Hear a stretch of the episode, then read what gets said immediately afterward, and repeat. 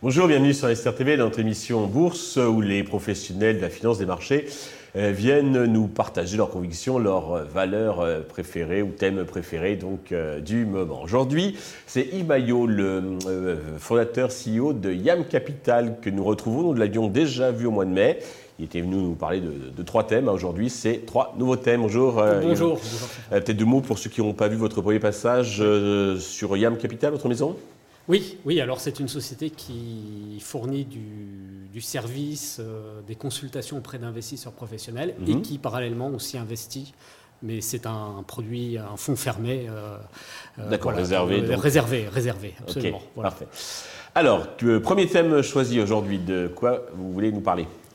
Alors, moi, en cette fin d'année 2023, euh, il y, a, un segment qui m'intéresse spécifiquement. En fait, un segment qui est à la, comment dirais-je, à la convergence euh, de quelque chose d'assez frappant, qui est, la, il me semble, la sous-valorisation d'un certain nombre de valeurs sur le marché, c'est-à-dire les petites et moyennes valeurs, mhm. et d'un secteur qui était à un moment donné un peu malmené en 2023, qui dispose traditionnellement d'une croissance assez régulière qui est le secteur des ESN, ce qu'on appelait auparavant les, sociétés, les SS2I, le, secteur des, des, sociétés de services en, en, informatique. Pourquoi est-il en recul Pardon Pourquoi est-il en recul euh, par rapport. Euh, Alors, il, a souffert. C'est cyclique. En, hein, en, fait, il y a une relative cyclicité, puis le, le secteur, comme beaucoup d'autres, a été vraiment victime parce que l'essentiel des sociétés cotées sont représentées par des sociétés de petite ou moyenne taille. c'est plus le fait qu'ils appartiennent au compartiment small et mid cap que. Et, voilà, et on sait tous que ce compartiment était affecté par depuis un an et demi, deux ans, ah, par des sorties régulières de capital et des gérants qui ont été, ont été obligés de sortir des, titres mhm. et de façon indiscriminée, en fait, ont affecté le cours de beaucoup de sociétés qui se retrouvaient, voilà, à des, à des, à des niveaux de valorisation en termes de PER, de multiples de capitalisation souvent inférieurs à 10. Bon, alors depuis un mois et demi, quand même, à la faveur de la reprise importante du marché, on a eu des progressions de 15, 20%, parfois plus, hein.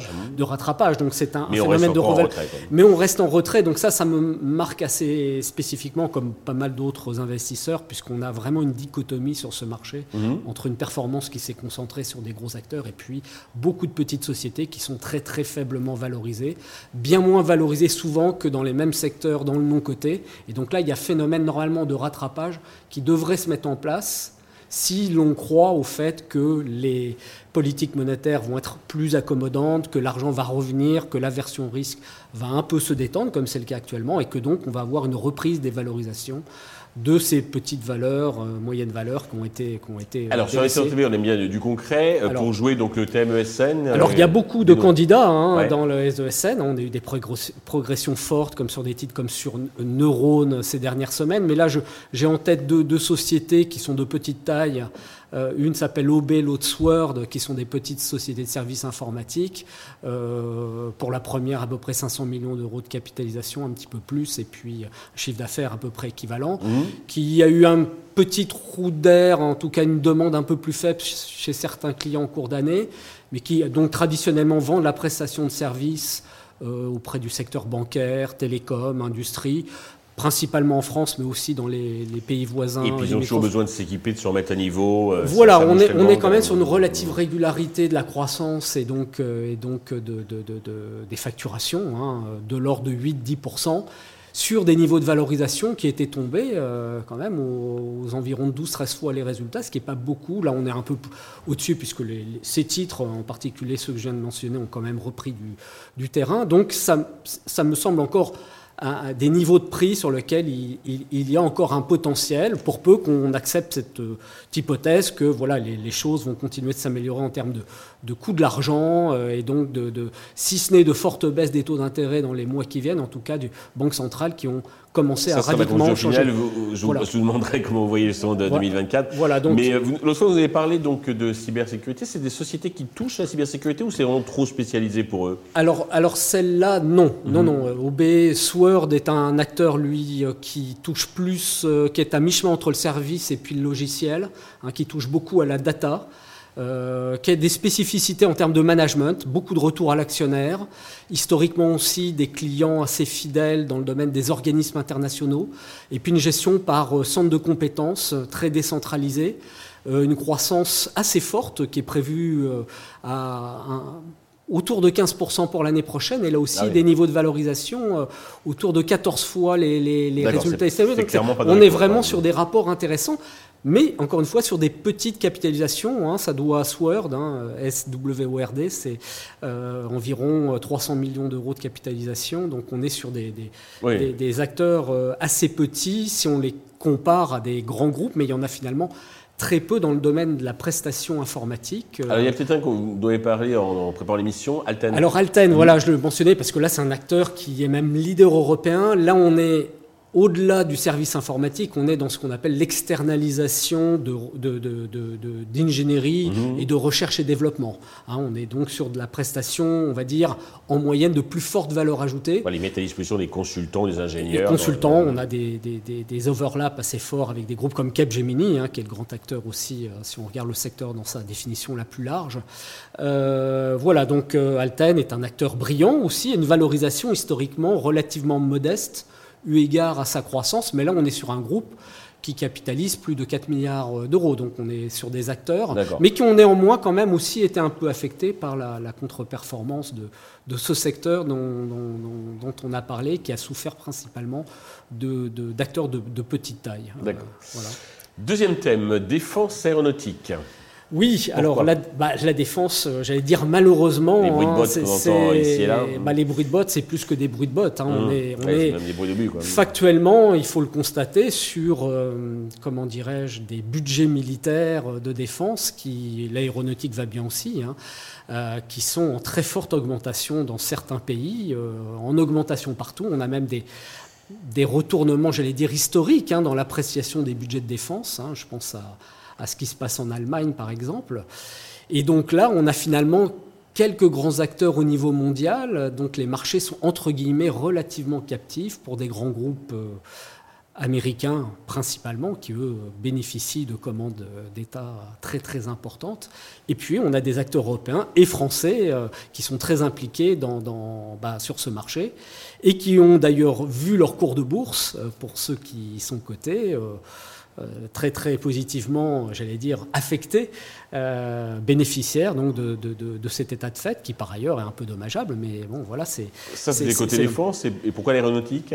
Ah bah l'aéronautique dispose aussi euh, dispose aussi de, de, carnets de commandes assez intéressants. D'accord, l'aéronautique côté armée, pas côté civil. Alors si on parle d'un groupe d'un groupe comme Dassault Aviation, on est quand même en partie, en bonne partie sur de l'aviation militaire, pas seulement. c'est 70. Alors c'est moitié-moitié, c'est 70% dans, dans, l'aviation en termes de, en termes de, chiffre d'affaires. Hein. D'accord. Donc c'est vraiment. le militaire et le civil, les Falcon, c'est 30%. Absolument. Donc c'est vraiment, euh, comment dirais-je, très marqué par euh, cette reprise de commande. Euh, euh, reprise de budget. D'accord. côté armement. côté armement. D'accord. Et c'est aéronautique et versant, versant armement. vous avez aussi parlé de Thales, je crois. Alors Thales, mmh. qui est un acteur important dans les systèmes façon générale, système électronique hein, de commande, dans la sécurité. On évoquait la sécurité et la cybersécurité. Oui, parce qu'il on a que l'aéronautique. Voilà, on a euh, souvent dans ces groupes, et c'est aussi le cas, peut-être encore plus dans le cas des groupes américains de, impliqués dans la défense et l'aérospatiale, d'acteurs qui naturellement ont développé du service, du logiciel, et de l'activité de cybersécurité également, hein, un, thème, un thème qui est très très très porteur. Et c'est aussi le cas au sein du groupe, euh, au, sein du groupe Thales. Hein, euh, voilà, donc Thales couvre un peu tous ces, euh, tous ces aspects des budgets défense et, et, aérospatial. Là, on est sur des groupes de taille plus importante. Hein. En Thales, c'est environ 20, 28 milliards de, de, capitalisation, avec des niveaux de croissance qui sont à deux chiffres. Des ratios de valorisation dont on ne peut pas dire qu'ils soient vraiment très bon marché. on se situe tant pour Thales que pour Dassault sur des, multiples de 16, 16, à 17 fois, mais avec des croissances à deux chiffres attendues pour les, exercices qui viennent. En fait, ce qui s'est passé, c'est que la performance 2023 de ces titres a déjà été assez, assez sympathique. Et on voit bien qu'il y a une pression mmh. positive, une dynamique positive qui reste forte sur ces titres. Et on peut penser que bah, cette pression positive va, va, perdurer en 2024. Ils vont pas tous les pays, mais donc une grande. Une grande euh, ah bah, en tout cas, une partie des. J'allais dire des. Oui, oui, beaucoup de pays, Moyen-Orient, euh, certains pays européens s'équipent aussi. Euh, et puis évidemment, armée française pour ce qui nous concerne. On avait parlé aussi de General Dynamics. C'est quoi Alors, General Dynamics est un des groupes américains. Il y en a deux, trois autres très impliqués dans la progression de ses budgets. On peut citer Northrop Grumman, euh, Lockheed Martin, euh, Raytheon. Euh, General Dynamics, je, le cite parce qu'il est très impliqué à la fois dans ce qui concerne l'aviation militaire, mais aussi l'électronique, mais aussi le naval, et également pour près de la moitié de son chiffre d'affaires dans les, les services, les équipements informatiques associés à, l'équipement militaire. Notamment ainsi les, drones, peut-être euh, Aussi, euh. ainsi que la cybersécurité. Hein, aussi pour une petite partie. Donc là, on a un groupe qui est. Oui, parce que la guerre aujourd'hui, c'est pas simplement des bombes, des avions, des bateaux, c'est aussi euh, bah, d'attaquer les, réseaux. Alors c'est attaquer les réseaux, c'est effectivement s'équiper en nouveaux matériels comme les drones, et c'est équiper les matériels qui sont des matériels militaires, effectivement. voilà, General Dynamics, là on est sur des, des, des capitalisations des chiffres d'affaires qui sont en plusieurs dizaines de milliards de, dollars. On, est, on, a aussi affaire à des budgets militaires plus conséquents. Voilà, c'est un groupe euh, dont le capital, un, auto, autocontrôle de plus de 40%, mais ah qui aussi, euh, qui aussi euh, connaît le même type d'évolution que les groupes d'armement français dont on vient de parler, c'est-à-dire on, on, voit très nettement qu'il y a un intérêt important bah, depuis, depuis 12-18 mois sur, sur ces titres, et on peut penser que tout ça va, va subsister pour les, les semaines qui viennent. Alors, le troisième thème, donc, c'est plus ou moins lié à la cybersécurité, c'est crypto-blockchain. Voilà. Alors, la blockchain, on n'utilise pas pour la cybersécurité, mais les cryptos. Euh. Oui, alors j'aime bien en parler, parce que c'est un domaine que je, suis de près, euh, euh, et dont on parle moins que l'intelligence artificielle, qui a beaucoup de ramifications, qui est néanmoins un sujet assez intéressant de par sa technologie et la capacité qu'on peut, dans une blockchain, réaliser des échanges, des contrats de sentir de confiance de façon décentralisée. Donc c'est un... Et puis on connaît bien sûr la blockchain grâce au développement des crypto-monnaies, de Bitcoin, etc. Et euh, donc c'est un thème dont j'avais parlé. Et puis là, c'est vrai qu'il y a un acteur. Oui, beaucoup, vous avez beaucoup de sociétés sont cotées au Nasdaq, hein, pour la plus grande partie d'ailleurs. Mais... vous en avez un que vous aimez particulièrement. Bah, disons qu'il est très atypique et assez, euh, assez drôle en fait. C'est un groupe qui fait euh, de l'édition de logiciels de business intelligence qui marche très bien d'ailleurs, qui s'appelle MicroStrategy. Américain. Américain, côté au Nasdaq, euh, mais dont, dont, la capitalisation est assez importante. Hein. elle fait près de 9 milliards de dollars, mais dont le fondateur patron est un aficionado de Bitcoin et depuis maintenant plus de 3 ans a décidé d'intégralement transférer sa trésorerie qui provient de ses cash flows en bitcoin. La trésorerie de la boîte. D'ailleurs, il paye les, bonus de, ses, de, son conseil aussi en bitcoin. Donc tout est le converti. Le DAF doit être malade parce qu'en général, c'est pas vraiment là où on place Il doit adhérer, je, pense. Hein. Ça, c'est pas sans poser des difficultés puisque la société est cotée. Mmh. Elle publie tous les trois mois des résultats et que donc il y a une comptabilité qui intègre quand il y a des différences négatives de prix du bitcoin ouais, des, bah, des, provisions, euh, voilà, voilà, pour, pour dépréciation. Mhm.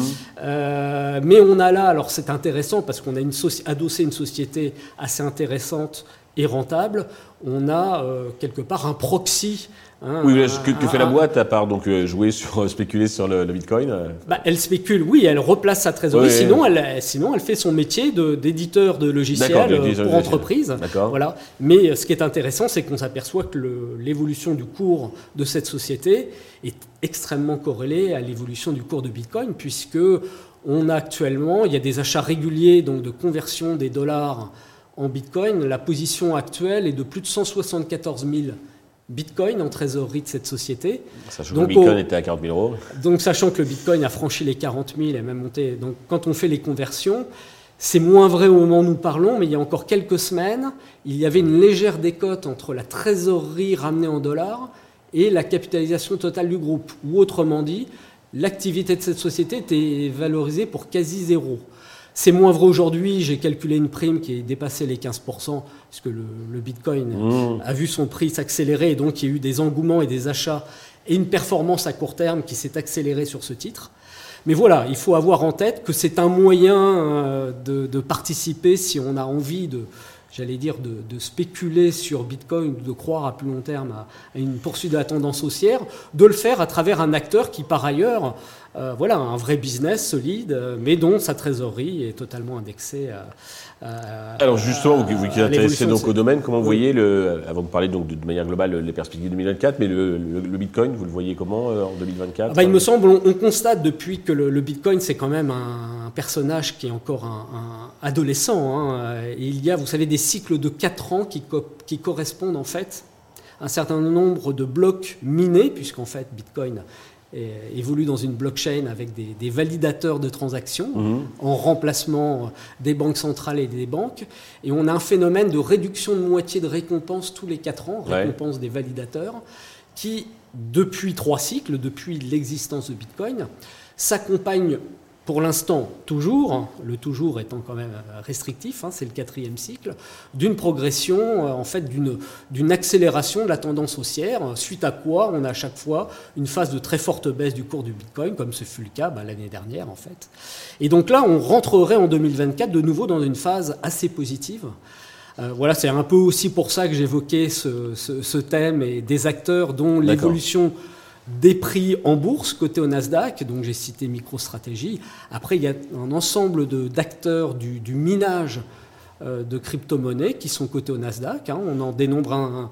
Et le, patron de MicroStrategy est plutôt unique en son genre, à jouer la trésor sur Bitcoin Alors, lui, euh, il est très particulier parce que lui, n'a pas de rapport avec la blockchain, son activité non plus, mais il est fervent euh, défenseur. il y a d'autres boîtes qui sont liées à la, crypto, blockchain, qui jouent, à le, qui spéculent quelque part sur le. Alors, à la façon Michael Saylor, MicroStrategy, pas à ma connaissance. Les autres acteurs que les investisseurs boursiers peuvent jouer pour participer à cette hausse. Parce que vous parliez de cycle, lui par exemple, il trade, c'est-à-dire quand euh, le, Bitcoin est haut par rapport au cycle, donc il vend ou il non, lui, il achète. D'accord, il achète. Lui, il convertit sa trésorerie en Bitcoin. C'est-à-dire qu'en gros, euh, on partage, on ne partage pas, il ne croit pas en, D'où effectivement dollar. quand ça rechute, il pense que, le dollar va euh. continuer de se dévaloriser en termes de pouvoir d'achat, et il transforme ces dollars dans une monnaie dure numérique, qui est le Bitcoin.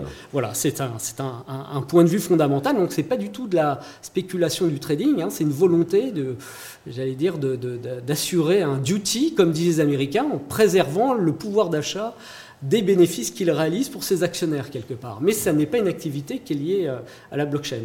Sur des valeurs ou des, des, monnaies plus euh, conventionnelles, on va dire, comment, alors peut-être un bilan de 2023, puis surtout, euh, comment vous voyez globalement les, marchés sur 2024 Alors, bah, un bilan, l'élément principal c'est évidemment le prix de l'argent. Euh, on voit bien qu'on a vécu une phase de, 18, euh, presque 24 mois, de tensions très rapides des politiques monétaires qui ont amené finalement un renversement des valeurs. Là où l'argent était gratuit, évidemment, on avait une spéculation importante et des valorisations qui mécaniquement euh, étaient montées très haut et pouvaient même mécaniquement monter plus haut. Évidemment, ce retournement qu'on a connu au début de l'année 2022 a, a complètement euh, modifié les cartes, le cours des valeurs. On a vu ces effondrements. Finalement, l'un dans l'autre, malgré tout, sauf sur les valeurs d'hypercroissance, les sociétés ayant affiché des résultats quand même euh, dans l'ensemble plutôt bons, ont même plutôt profité de l'inflation, finalement les, bourses ont résisté. Alors il y a eu quand même très grosse dévalorisation en 2022. Euh, mais 2023 est, à mon sens... C'est limite cap qu'on souffert en 2023. Voilà. 2023 est plutôt une année, j'allais dire, de, de, retournement, de, j'allais dire, de. Mais pas aussi terrible qu'on aurait pu penser. Un précédent invité m'expliquait qu'il aurait bien signé en janvier 2023 euh, la fin d'année qu'on connaît.